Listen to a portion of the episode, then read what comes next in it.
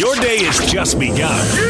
But for DJ and PK, they're just hitting their stride. It's time for all your headlines from the night in sports as DJ and PK tell you what's trending. Are you ready? On 97.5 1280 The Zone and The Zone Sports Network. Yeah! Hashtag NFL. The bottom line is that you know we're evaluating that position along with all the other ones, and if we feel like we find the right right situation, we'll certainly draft them. We've drafted them in multiple years and multiple points in the draft. Didn't work out the last three days. That wasn't by design. It could have, but it didn't. Again, there are multiple ways to build your team. We'll see whether or not that comes up at a different point in time. You know, I don't know, but we just tried to do the best we could with what we had in this weekend, and that's what we did, and we'll see where it goes.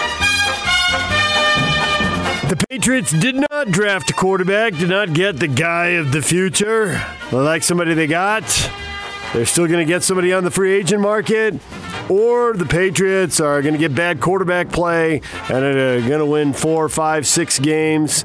It's not what we're used to with the Patriots, PK. A lot of people obsessing about what the heck they're doing post Tom Brady.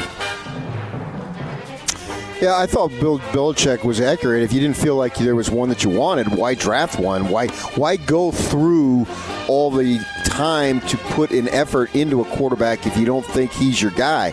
I mean, you're right. They can go with a free agent. Cam Newton is out there. They're saying Winston likely to the Saints now, but Newton's still available. There was a time that I thought a few years back that Newton was the best quarterback in the game. Now that's a fickle thing. It really comes and goes. Obviously, with him, that was almost as quick as it came. It went. But when has the Patriots, or when have the Patriots gotten bad quarterback play? I mean, it's 20 years. you got to go back so long. So until I actually see the Patriots win only five or six games, I'm going to believe otherwise because I don't remember a time when they didn't win. And so Belichick knows what he's doing, and if he doesn't feel like there's somebody that he wants, I'm okay. You know, they did have a year where Tom Brady got hurt in the first quarter of the first game, and they still found a way to win 11 games. So, doubt him. Right. We can all doubt him at our own peril. Uh, you mentioned Jameis Winston. The Saints are nearing a deal to sign him. It's expected to be a one year contract. No report on the money yet, but they gave Taysom Hill a pile of money. Two years and 20, almost $21 million. That's a good chunk of change. And Hill. Uh, Hill did some uh, interviews and, and said that uh, there'll be less special teams and it'll look more like the Minnesota game where he did get to carry the ball. They might throw it to him. So I think he'll still be versatile on offense, but no more of the running 40 or 50 yards and putting that throwing shoulder into a massive collision. And there'll probably be some specific plays for him at quarterback, assuming he can beat out Winston for the backup job. Uh, yeah, I don't know that if he needs to beat Winston out for the backup job to get in there because he didn't beat out Bridgewater and he got in there last year. I would take him off special teams too because he's too valuable. I've been saying this now for at least this last season. He needs to play more because this kid, as we all know and we saw firsthand, is a wildly talented athlete. And wildly talented athletes uh, you know, unless you're six seven, six eight, and can run like a gazelle and put the ball in the basket, those guys tend to be gravitated towards football. These wildly talented guys who can run and jump and all that stuff.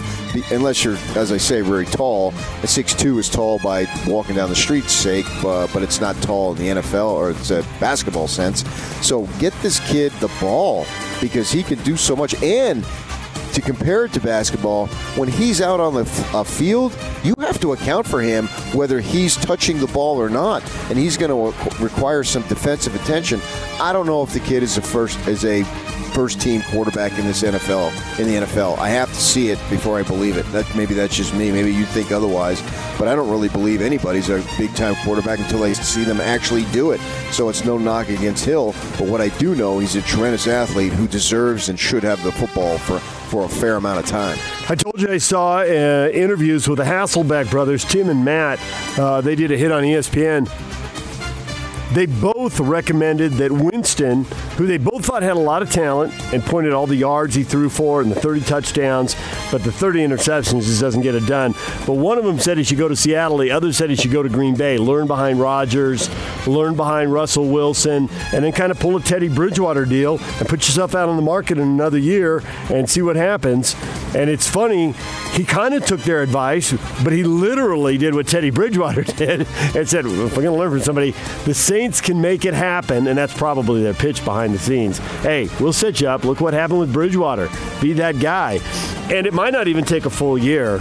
Uh, you know, the Saints Saints would be real deep at quarterback, and if a team is, you know, in the middle of the year has an injury, maybe this is a way for the Saints to pick up a draft pick. This could work out really well for them. Might set themselves up for a trade. All right, the other news is the draft and PK. There were Utes, Utes, Utes, and Utes. Seven Utes in the first six rounds. The only thing that surprised me was none in the final round. Yeah, those are the seven guys that I was pretty assured were going to get drafted. Maybe Penisini and Francis Bernard I was a toss up between those two, and Penisini did go. I thought Bernard was going to get drafted. I said this on television last night. My mindset was Cody Barton went in the third round last year, and I didn't see this year a massive difference between Barton and Bernard. And with that in mind, if Cody was a third round pick, and good on him, that I thought that Bernard would be drafted sixth or seventh round. Now it didn't happen. I think he signed with the Cowboys. I still think he's an NFL player, and I thought maybe, maybe, possibly Guidry or, or and or Huntley would get drafted. Now neither of them did, but they get the free agent stuff. I thought Terrell Burgess was was really skyrocketing, and that's exactly what happened. Did you see his call with the Rams where he basically breaks down Yep. and starts sobbing Yeah. when he realizes that he's going to go to the NFL? Everybody loves that type of story. And again, Utah, man, their development of players is sensational. I don't. I'm not there following the SEC every day and who's a four star, who's a two star. So I can't really speak to the guys that they develop. I know they churn out pros left and right, but for Utah's program, when we study it inside out, upside, inside, and all that stuff, we see guys who I just mentioned. Cody Barton basically wasn't a starter until a full time starter anyway, till his senior year. Same thing with Terrell Burgess, and they both go in the third round. The, Kyle Whittingham's ability to develop players and turn them into NFL players, even if they're not NFL players, but to develop them and then obviously to turn them into uh, NFL players is simply simply sensational. The guy is a master at this. I actually saw on Twitter, I'll try to dig it up here and we can talk about it later in the show, but I saw on Twitter uh, Saturday afternoon or Saturday evening when it was all done that USC has had like 25 four stars or something like that, and they've had single digits players drafted over, you know, a, uh, what is it, a three or four year span, something like that. And over the same span, the Utes have had like four four stars, and yet they've had 20 whatever guys drafted. I mean, the numbers were almost completely reversed, and I saw it, and there were a lot of SC fans complaining about it. They were just lining up to complain about it. You know what the numbers were, don't you? Astounding. Thank you. DJ and PK.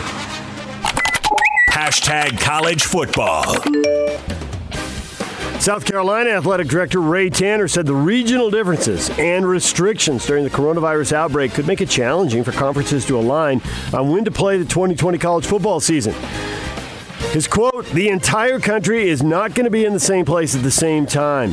That was my point. In a perfect world, we're aligned, we play, and you have a championship, you go to the college football playoff, the bowl game, conference championships, and life is normal. But right now, we're in a wait and see mode to see what happens in the next few weeks. So that was my point.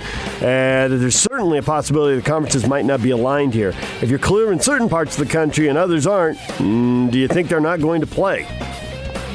So I hadn't really considered that, PK, that we'd see one or two conferences in the uh, on time and another one or two late and then another one or two in the spring, and that would wreak havoc with the non-conference schedule.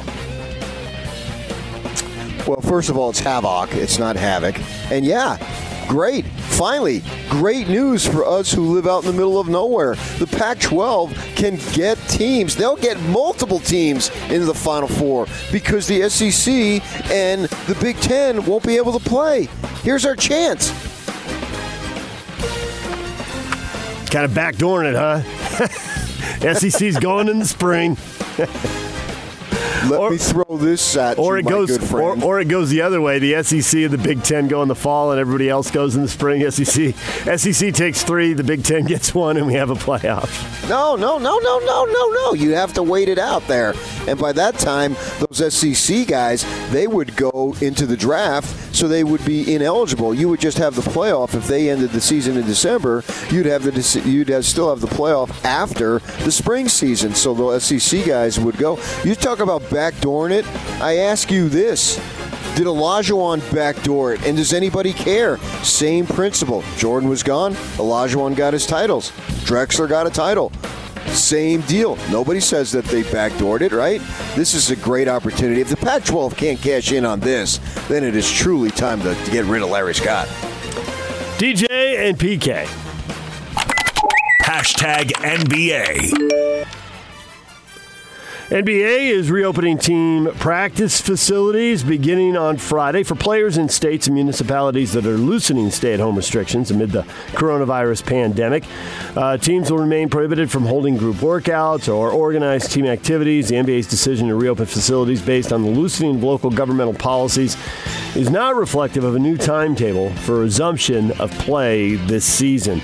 There were players, stories about players inquiring about going to Atlanta to work out and don't think the NBA was excited about guys flying over the flying all over the country to congregate in the metropolitan area, whether it was L.A. or Houston or Atlanta or wherever. California's currently shut down, so teams are going to have the chance to open their facilities. No word yet on what the Jazz are going to do. This all went public because Woj started tweeting about it, so I think he might have been a little front of the league in communication with the teams and all the teams getting their plans out there. But I expect we'll hear something from the Jazz later this week.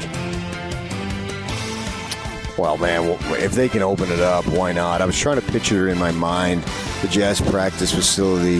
There's something like eight or ten baskets in there, right? There's it's a lot. At least yeah. two full courts, and probably more than two full courts when you go the uh, not necessarily the long way, but the shorter distance across uh, from a basketball court, not the baseline, not the the sideline, not the baseline but they've got so much room in there.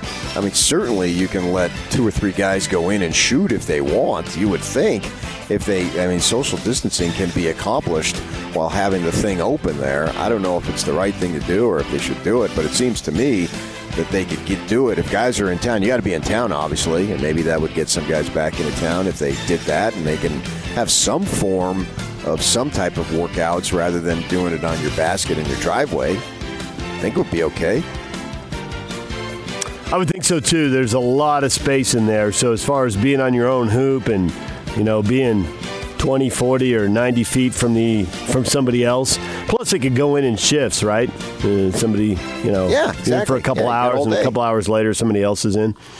Uh, Kobe Bryant's final season was chronicled by a film crew similar to the 1997-98 season for Jordan and the Bulls that we're now seeing in The Last Dance. Sources close to the matter told ESPN that the footage has been in the editing stages for a potential documentary to be released years from now. It's unclear when it might be released, and uh, there are reports that Bryant had seen edited material, provided feedback in the months leading up to his death. It's unlikely those plans have changed, the sources said. So, the Last Dance documentary is receiving just rave reviews and social media is in love with it. So expect down the road somewhere, I don't know when, but down the road somewhere there'll be a Kobe Bryant documentary too. Well, I think this. Uh, I think everything now in our world is political, and so what's the slant going to be? I mean, it's clear the slant here is you're going to dump on certain guys. You're going to dump on Jerry Krause. You're going to dump on Isiah Thomas, and uh, Isiah is at least alive to defend himself. Krause isn't. So my guessing with Bryant being gone, that it's going to be as favorable as possible because we we, ter- we take certain political angles. Like last night, it was uh, why Craig Ehlo was on me. And, well, Craig Ehlo made you double pump, and you made the shot. Harper should have been on you, but in later on in that uh, broadcast, he scores over Rodman when the Bulls took a 2-0 lead, and Rodman was viewed as the great defensive player. But it wasn't. Why was Rodman on me? I easily could get around him. But out Craig Ehlo, I mean, he was a bum. They should have had Ron Harper on me. So they're making political statements here, depending on who is in charge. So I don't have any problem watching it, but everything to me now is so political. What angle are you? What point are you trying to prove with whatever you do? If they wanted to do a Bryant, I'd probably watch it. Although there's nothing new. I mean, I didn't think that there was a whole lot of stuff that was new. Are we surprised that Jordan still hates Isiah Thomas? I mean, that was the juiciest, most salacious stuff, right? When he's up there swearing about Isiah Thomas. But we already knew he still hated him. So was there anything new in that thing last night? Or maybe it refreshed your memory, but was it new? Uh, refresh my memory, and I think it's more the behind the scenes stuff, the you know them celebrating on the on the plane, that kind of stuff. I mean, you're not surprised they did it. It's Broncos. Like, what? They were really happy on the plane? That's crazy.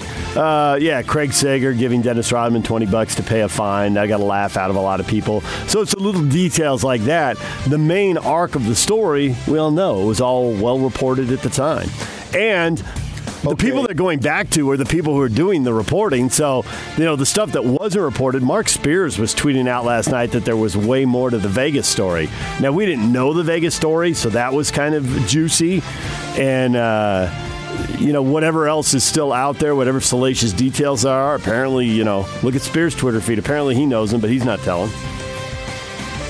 So basically, what it is is like uh, this week uh, inside the NFL. Yeah. When they have microphones out on the field. Yep. And so that's that's that's essentially what this is.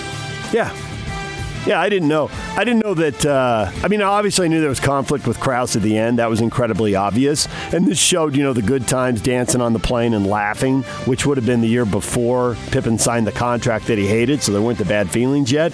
But I didn't know going back to the first two weeks that um, you know, Stan Albeck locked Jerry Krause out of the locker room. So there are these little details. I don't know how important they are, but they, they fill that in. And then you just get to see some of the. Uh, you know some of the behind the scenes joys like you said it's that it's that NFL film stuff you know a week later except this is you know 20 years later so we're going down memory lane I did find it interesting. You know, I'd forgotten that Harper was on the Cavs. Once I saw it, I remembered. So there's a guy who was a former competitor, and they took him to build their team. And then you got Rodman, a former competitor, and they took him to build the team.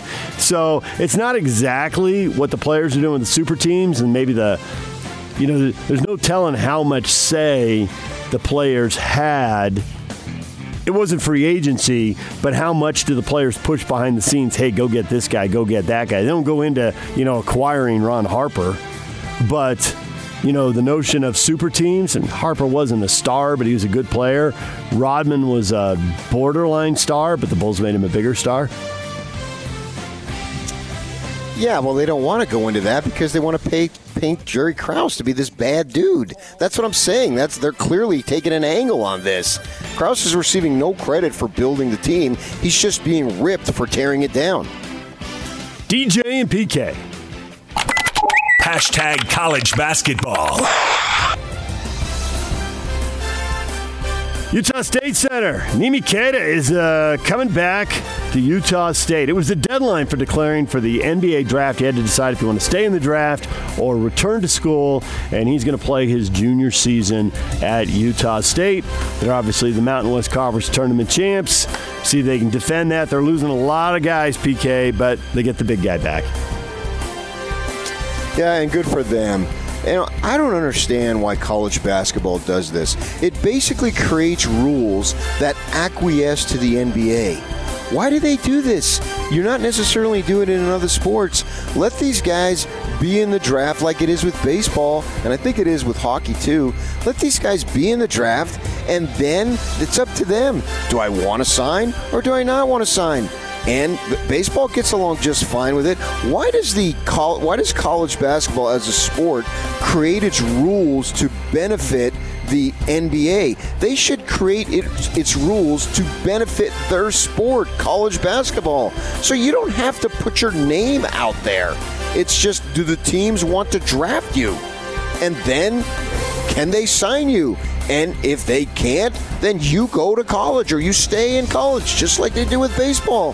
This makes no sense that college basketball requires these kids to do this because all it's doing is hurting its own sport and benefiting another league in which they don't benefit from. financially. It doesn't make any sense to me. It's madness, Dave, and it has to stop. They're slowly walking it back from 50 years of this. How to hold on to the guys who really make them money. There's two theories here money and race. I've read plenty of stuff. College baseball is a white sport. College basketball is basically a black sport, and it's about keeping control of the African American athletes. And then the other argument is baseball doesn't make any money, so eh, the rules do whatever you want. But in basketball, the players who can go to the NBA are the players who can win, and they can keep coaches employed, and maybe they can, you know, fill the stands and drive TV ratings. I don't think that's true so much anymore. I think there was a time when it was true, but most of the guys who can do that are they're gone. They're in the top half of the first round. There's there are no doubters. So who's the racist here? Then I don't understand. The NCAA, PK, for their rules. Yeah, but these are dumb rules. They're hurting themselves. That yeah, you want to hurt somebody else so bad, you hurt yourself. I agree. They should just if they if they get drafted and sign a contract, then they're gone. Well, if they sign a contract, then they're gone. Whether they're drafted or they leave as a Yeah, free yeah. agent. If you sign a contract Right, for money right, to go play pro ball, well, then you're gone. And if you don't, then you play. And there's that. no reason that whatever the number is, and I don't know what it is, they usually report it after the draft. Each year it's a little different, but whether it's 15 or 30 or 60 players who declare who don't get drafted, you know, so what? Uh, and, and guys can go overseas and make a ton of money. We've seen that with local guys. Local guys have carved out really good careers, whether they played in college here or played for the Jazz. You know, there's all kinds of opportunities overseas that don't have anything to do with the NBA. Who it was Trent Plaisted left early, right? Well, there's a slew of them left early, but yeah. What is trending is brought to you by Shamrock Plumbing. Receive a free reverse osmosis system with the purchase of any water softener at Shamrock Plumbing. 801 295 1690. That's Shamrock Plumbing. All right, coming up. Andy Benoit covers the NBA, uh, covers the NFL draft for Sports Illustrated and Bet Online. He's going to join us next, go over the draft, the Utes, some of the guys who weren't drafted who might make it, where some of these teams are going, and what the opportunities are for the players who have been picked. And we will get to that coming up next. DJ and PK, it's 97.5 and 1280 The Zone.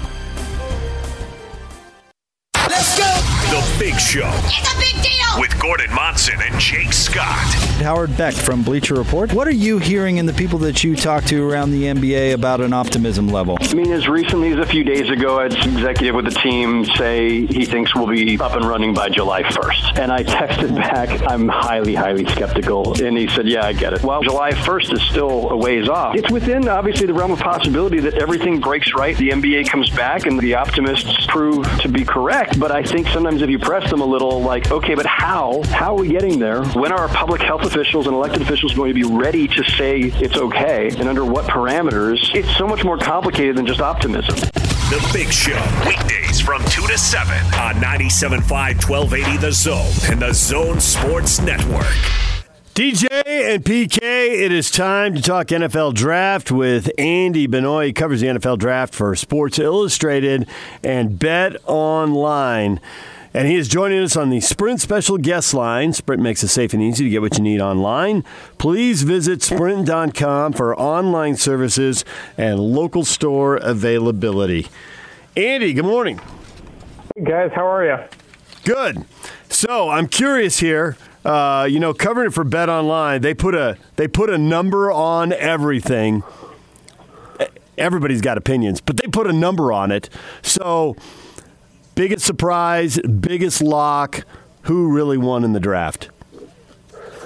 Well, you know, one that stands out to me is is the Dallas Cowboys and the value that they got at each pick. And, and CeeDee Lamb, for example, uh, you, you mentioned Bet Online. I think they, his number's 850 over under for receiving yards.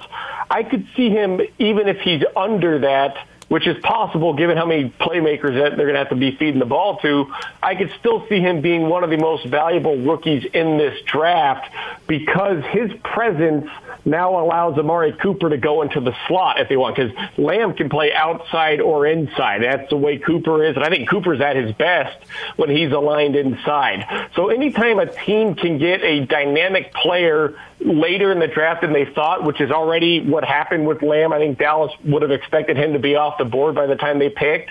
Anytime you can get that and, and not only have that player now available to you, but have him make your best player even more valuable, to me, that's a home run type of draft pick.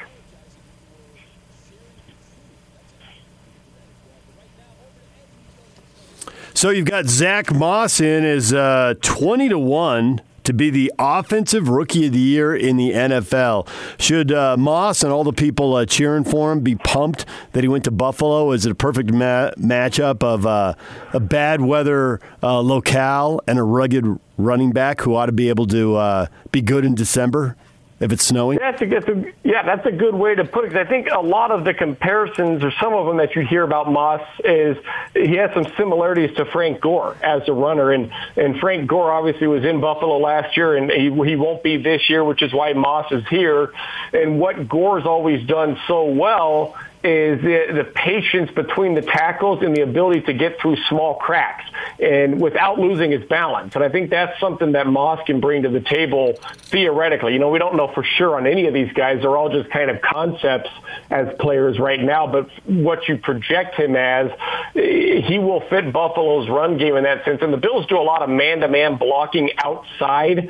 So if he has the ability to, to press his blocks and read defenders on the move on the perimeter, he's going to be very productive for them. Now his numbers might not be huge though, because he's going to have to share his touches with Singletary, their running back from a year ago. But the, together, those guys, that's a really good, stylistically, that's a really good one-two punch. You speak of the Cowboys getting value. You know, they took Bradlee Anae later in the draft, and he's the all time sack leader for the University of Utah. And that's a position where if you're making that many sacks for, for Utah, you're probably a good player. How much value do you think the Cowboys got in Anae? Well, uh, yeah, for fifth round, as a fifth round pick, it could be very good value because any uh, sacks are, are difference making type of plays and you can accumulate them in a situational role. Theoretically, and we'll have to see what he is in the NFL, but theoretically, Anae could play 15 snaps a game in only passing situations, but those are critical snaps. Those are third down and 10 type of snaps or third and medium. So there's a chance at value there. What'll be interesting to see, Dallas has been running this 4-3 straightforward scheme for several years. They're going to go to something else under Mike Nolan. What Mike Nolan, last season, their new defensive coordinator, what he did last time we saw him coordinating a defense, which is several years ago now, he's more into blitzing. And when you blitz, it, it, has a different demand on some of your athletes, and you're not necessarily looking for just pure edge benders, but overall athletes as well. So it'll be interesting to see how Anae is used in that scheme. So you talk about the Cowboys getting value. I've read some really complimentary reviews of the Colts draft. They used Julian Blackmon part of that, but a lot of people think the Colts hit on multiple picks. And I, I would be one of those people. With offense, they got the big X receiver that they wanted, Michael Pittman. They have a, uh, the second pick in, in, the, in their second round, 41st overall. I think Jonathan Taylor's a guy a lot of people felt was the best pure runner in this draft. He's not the most dimensional receiving back, but the Colts don't need that. They have other backs that fill that role already. So a big X receiver, a sustaining dynamic first and second down runner. And then I like the Blackmon pick for the reason that Indianapolis puts three safeties on the field quite often with regularity. And in the, past years, they've done it more and more as the season has progressed. So Blackmon has a chance to really develop over the course of his rookie year. And it'll be interesting to see where they see him and where they line him up because the, Colts will play some two deep safety stuff at times. It's not just one deep safety all the time. So there's some options there with how you use guys. But safety is a position for them. You really can't go wrong because they use so many of them.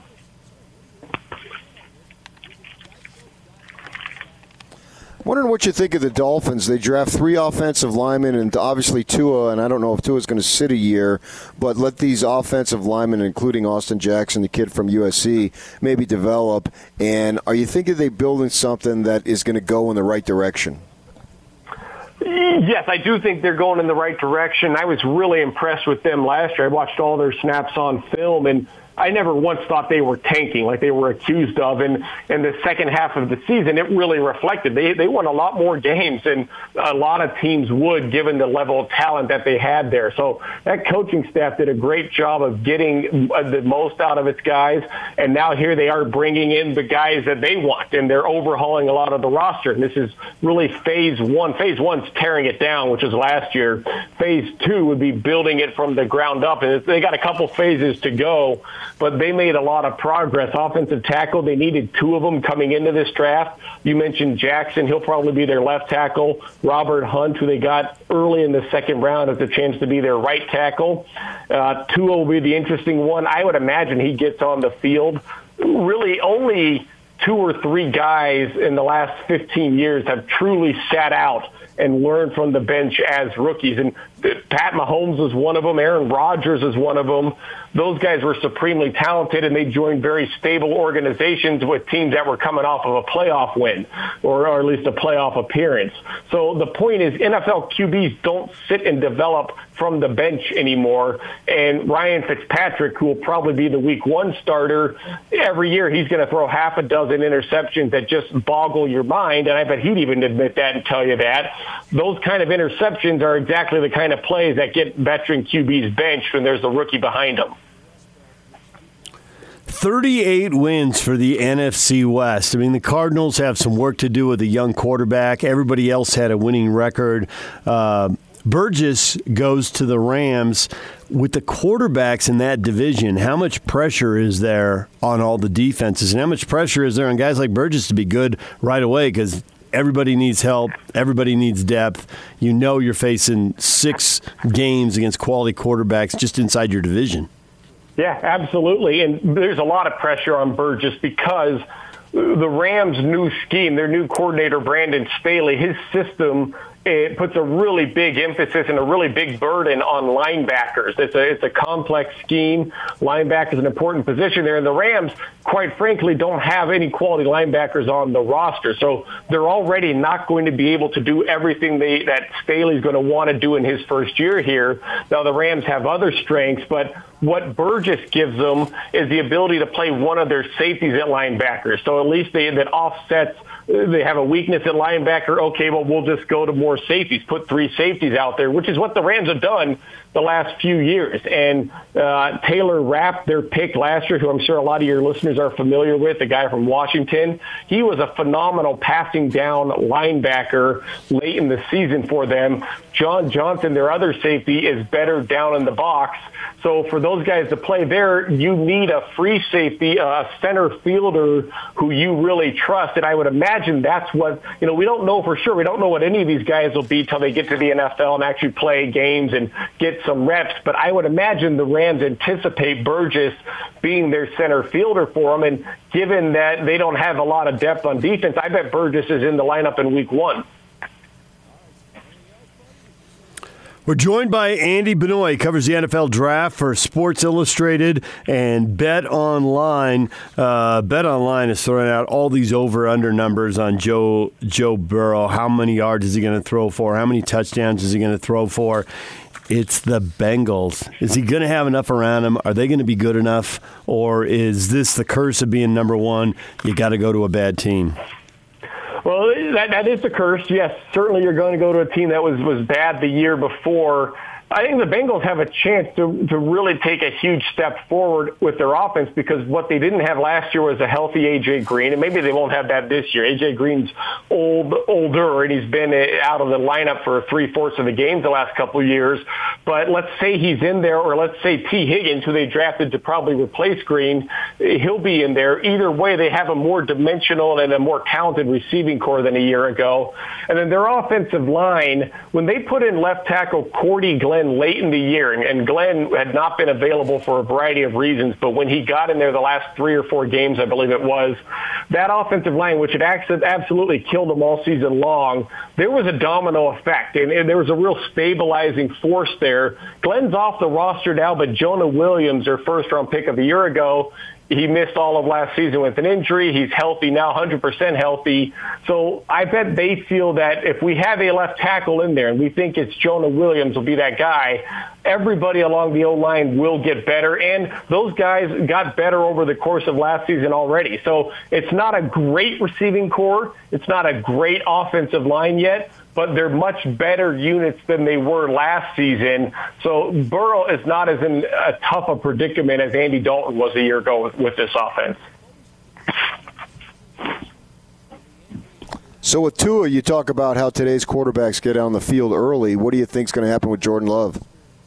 I think Jordan Love is going to sit for a little while. I, I, I can't that one surprised me, if I'm being honest. And I'm sure the Packers have a plan, and it, it looks like they're taking the long view on this thing. They drafted some other guys who will probably not play a whole lot in this upcoming season.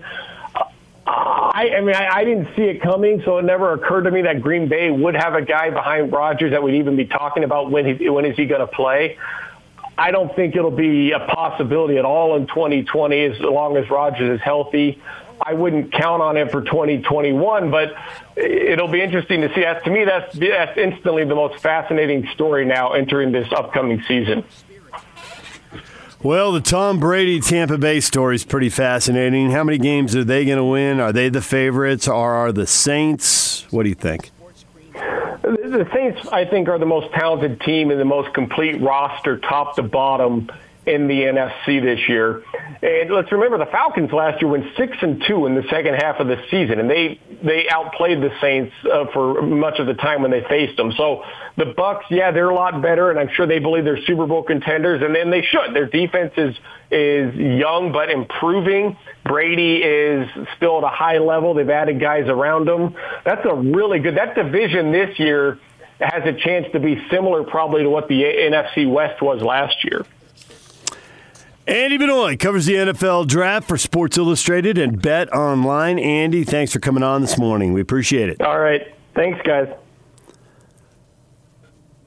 The NFC South loaded like the NFC West. The schedule's coming out in uh, about a week, about a week and a half. I expect it'll be a big old dose of the Buccaneers and the Saints, the Bucks and the Chiefs playing the uh, the AFC West. So you're going to get that game, and you're going to get uh, all those division games that ought to be pretty good. A couple of stacked divisions right there. Not teams we usually see, but the spotlight's on them now. PK. Yeah, well, uh, the, the better the divisions are, the more, the better it is for me as a viewer to get more you know, quality games that I get to watch on Sundays and Thursdays and Mondays and all that stuff. My big question taken away from the NFL draft is why did it seem like every player who had a fourth cousin die, maybe a somewhat tragically, did they have to highlight? That was, that was getting out of hand. That was a lot of death, a lot of just tragic stories. And his dad stepped, slipped on the gravel and was hit and killed by a car. Like, ooh. And it, it just seemed like every third pick they had one. It, it was just nonstop. Eh, Yeah, I thought it was the uh, college football show where they have Gene uh, Wojciechowski in a real, just mellow voice narrating someone where. Yeah, game day. I couldn't think of the word there, but yeah, college game day, where they would talk about and they do it with you know some sad music, and they try to tug at your heartstrings. And then of course they had the thing that always just bugs me. It's always the black kid who had to step over five dead bodies on the way to school. And they just perpetuate that. They never say, wow, this kid, he came from a middle class upbringing with two parents and everything was pretty good. And he took advantage of that. It's almost just, they just reinforce this stuff over and over and over again. And we just keep it in our mindset that that's the way they grow up. And it's some of them do, yeah, but it's not everybody. But yet they do that stuff and it, it's it's a cliche now, and I found it odd that, that that's what they were concentrating on. I guess they had to do something because they couldn't. They, it wasn't as visual You know, it wasn't where uh, you see him walking up to the stage and that type of thing. And that I, f- I found that how they, I don't want to say kill time, but how they use the time right after the picks to be very interesting. I thought that they uh, other thing they did was they really spotlighted the coach's kids and pets, and people ate it up.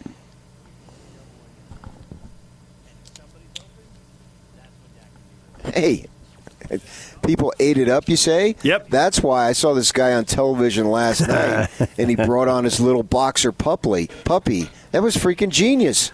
Who has the more adorable dog, Bill Belichick or Yuck, 'cause Patrick was a- Kinahan? Yuck, you didn't see it last night. 'cause you- Yuck you doesn't went know it because he was sleeping, so Yeah. he doesn't know about the dog. I have it on my DVR. I'm going to go home and watch it. PK was holding the dog, Of and course Jackie was. came and delivered. Was it Yes. Jackie who came and delivered, or Candy? Somebody came and stepped it, but they didn't actually get on wife. camera. It was Jackie, yeah. you got right to the edge, and then release the hounds, and the dog comes flopping into PK's arms, and then PK's got this big old schmaltzy smile on. And the dog is, you know, wiggling the whole. You know how to play to the crowd. We know PK. Oh, he did. He did. It was well done.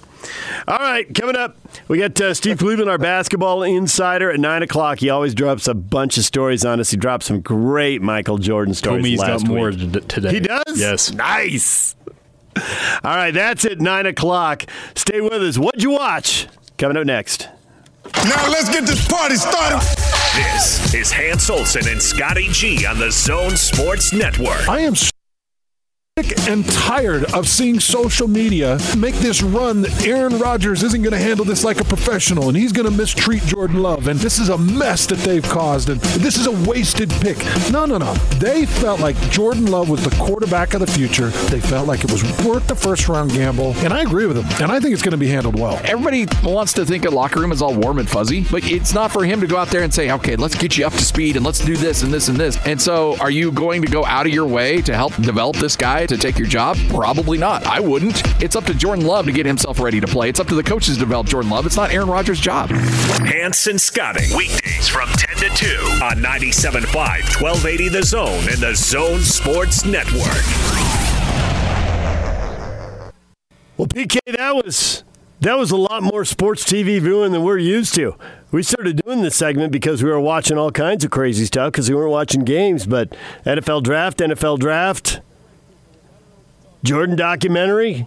We all know what we were watching. We were all locked in. Rare sports options, including the uh, NFL commissioner nearly falling asleep late in the third round on live TV.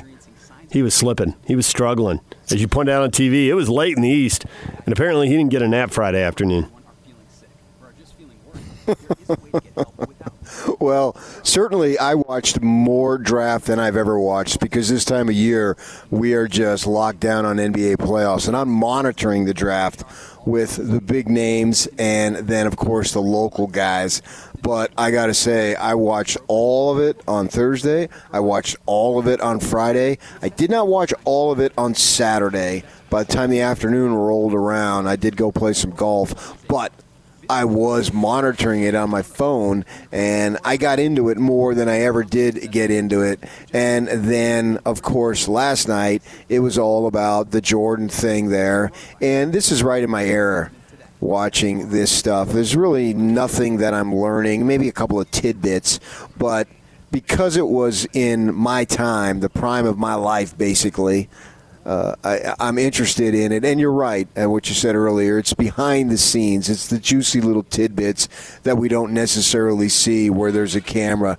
We don't see a camera normally on a plane where Michael Jordan is joking with uh, who was it, Burrell's, telling Burrell's parents that uh, he's an alcoholic, and he's there. Would you would you knock this off? My parents are going to watch this and he doesn't want them to see that, you know, and just a little stuff in there.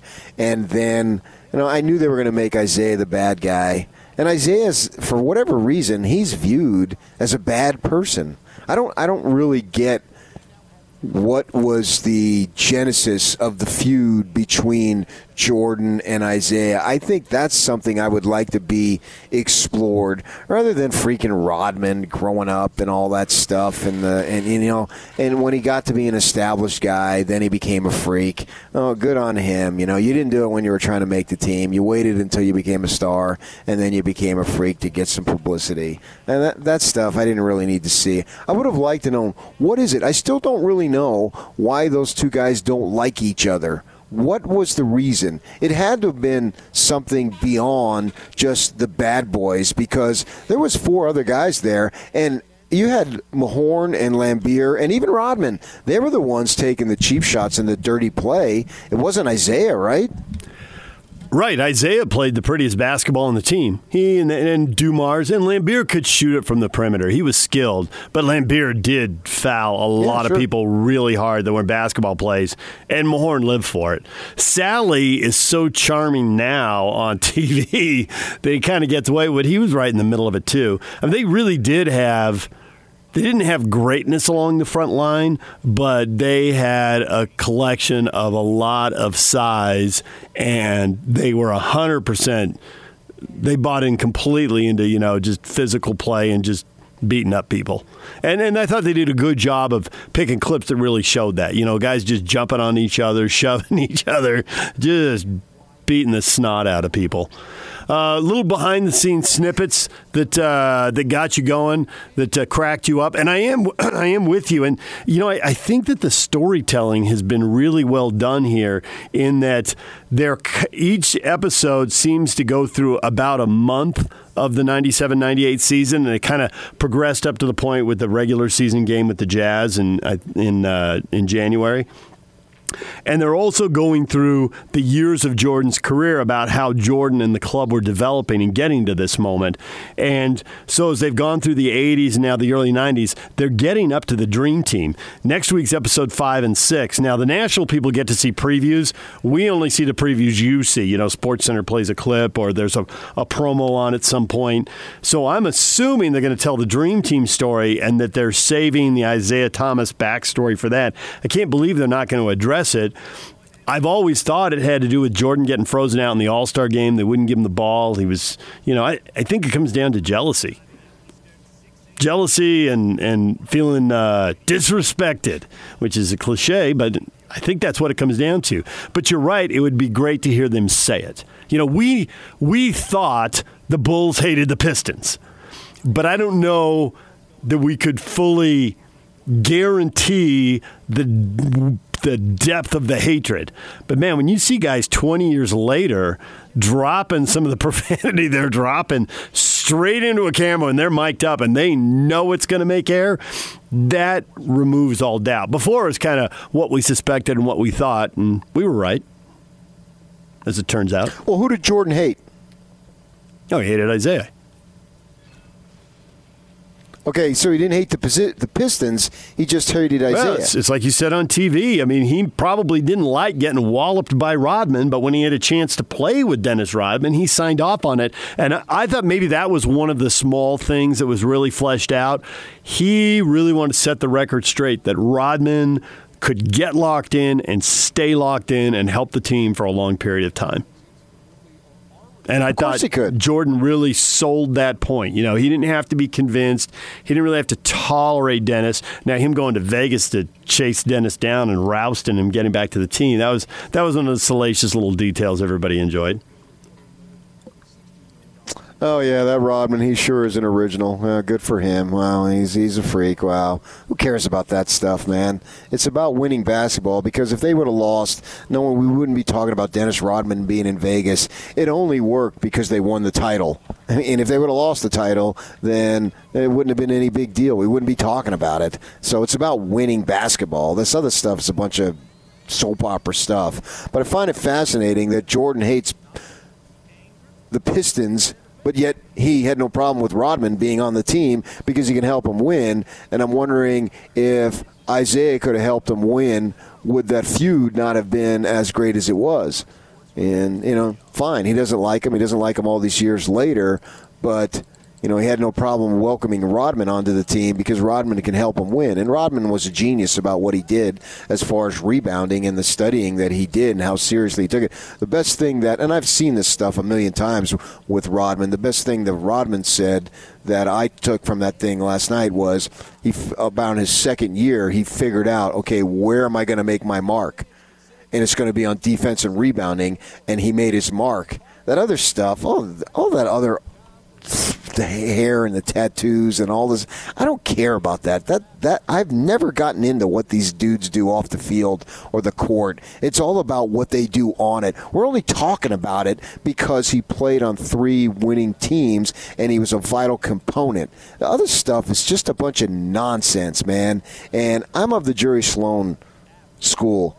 I don't. That's not what we're about. We're about winning basketball games. And Rodman figuring out what he could do to stick in the league was just sensational to me. That was just brilliant. But this feud stuff here between these two guys, uh, great.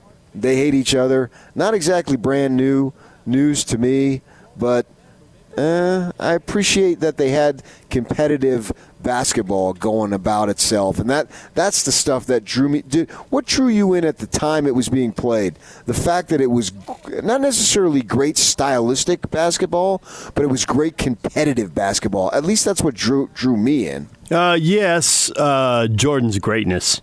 I mean, he really was must see TV. Uh, Steve Tate uh, played for the Utes, and I follow him on social media, and he tweeted out a lot of times when you go back and you see old video, you see players playing the style of basketball that was played then. He said, but Jordan, just watching him, he just looks like a guy who could play in 2020. He plays the way guys played now, really, you know, ahead of his time. And uh, Tim LaComb retweeted it and agreed completely that Jordan was just, it was like he was a player from the future. You know, I mean, we he transcended we, basketball. Yeah, we talk about it, but like someone like Yak's age, you know, Yak just didn't sit through the 1984, 85, and 86 NBA no, seasons. But I saw the He's 90s. Not old enough. But the greatness of Magic and Bird was so awesome and so overwhelming. And like Jordan was a legit heir to the throne. And everything they went into in that episode, you know, and he said, when he talked about how much it hurt him, the people said, hey, you can score, but you can't win you know, and that hurt until he got the trophy. And I thought that was interesting. Now I forget which teammate it was, uh, but one of his teammates saying we'd seen him get mad at people and we'd seen him dominate and be spectacular. We'd seen frustration, and anger, but when he held that trophy and sobbed, we had never seen that side of him. And, and you know, they spend so much time together, and you've never seen that side of him. I don't know. I found that. I thought that was one of the, you know, just little interesting tidbits they threw out there. Um, all right, DJ and PK, it's 97.5 and 1280 the zone. Coming up in the 8 o'clock hour, I got two things to hit here. PK put a couple things up on our Facebook page. They both got a lot of reaction.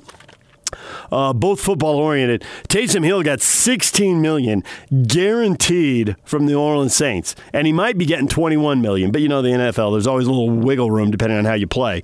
Uh, what do the haters have to say now? And seven Utes drafted this week, bringing the total to a Pac-12 leading 21 over the last four years. How does Kyle Whittingham keep doing it?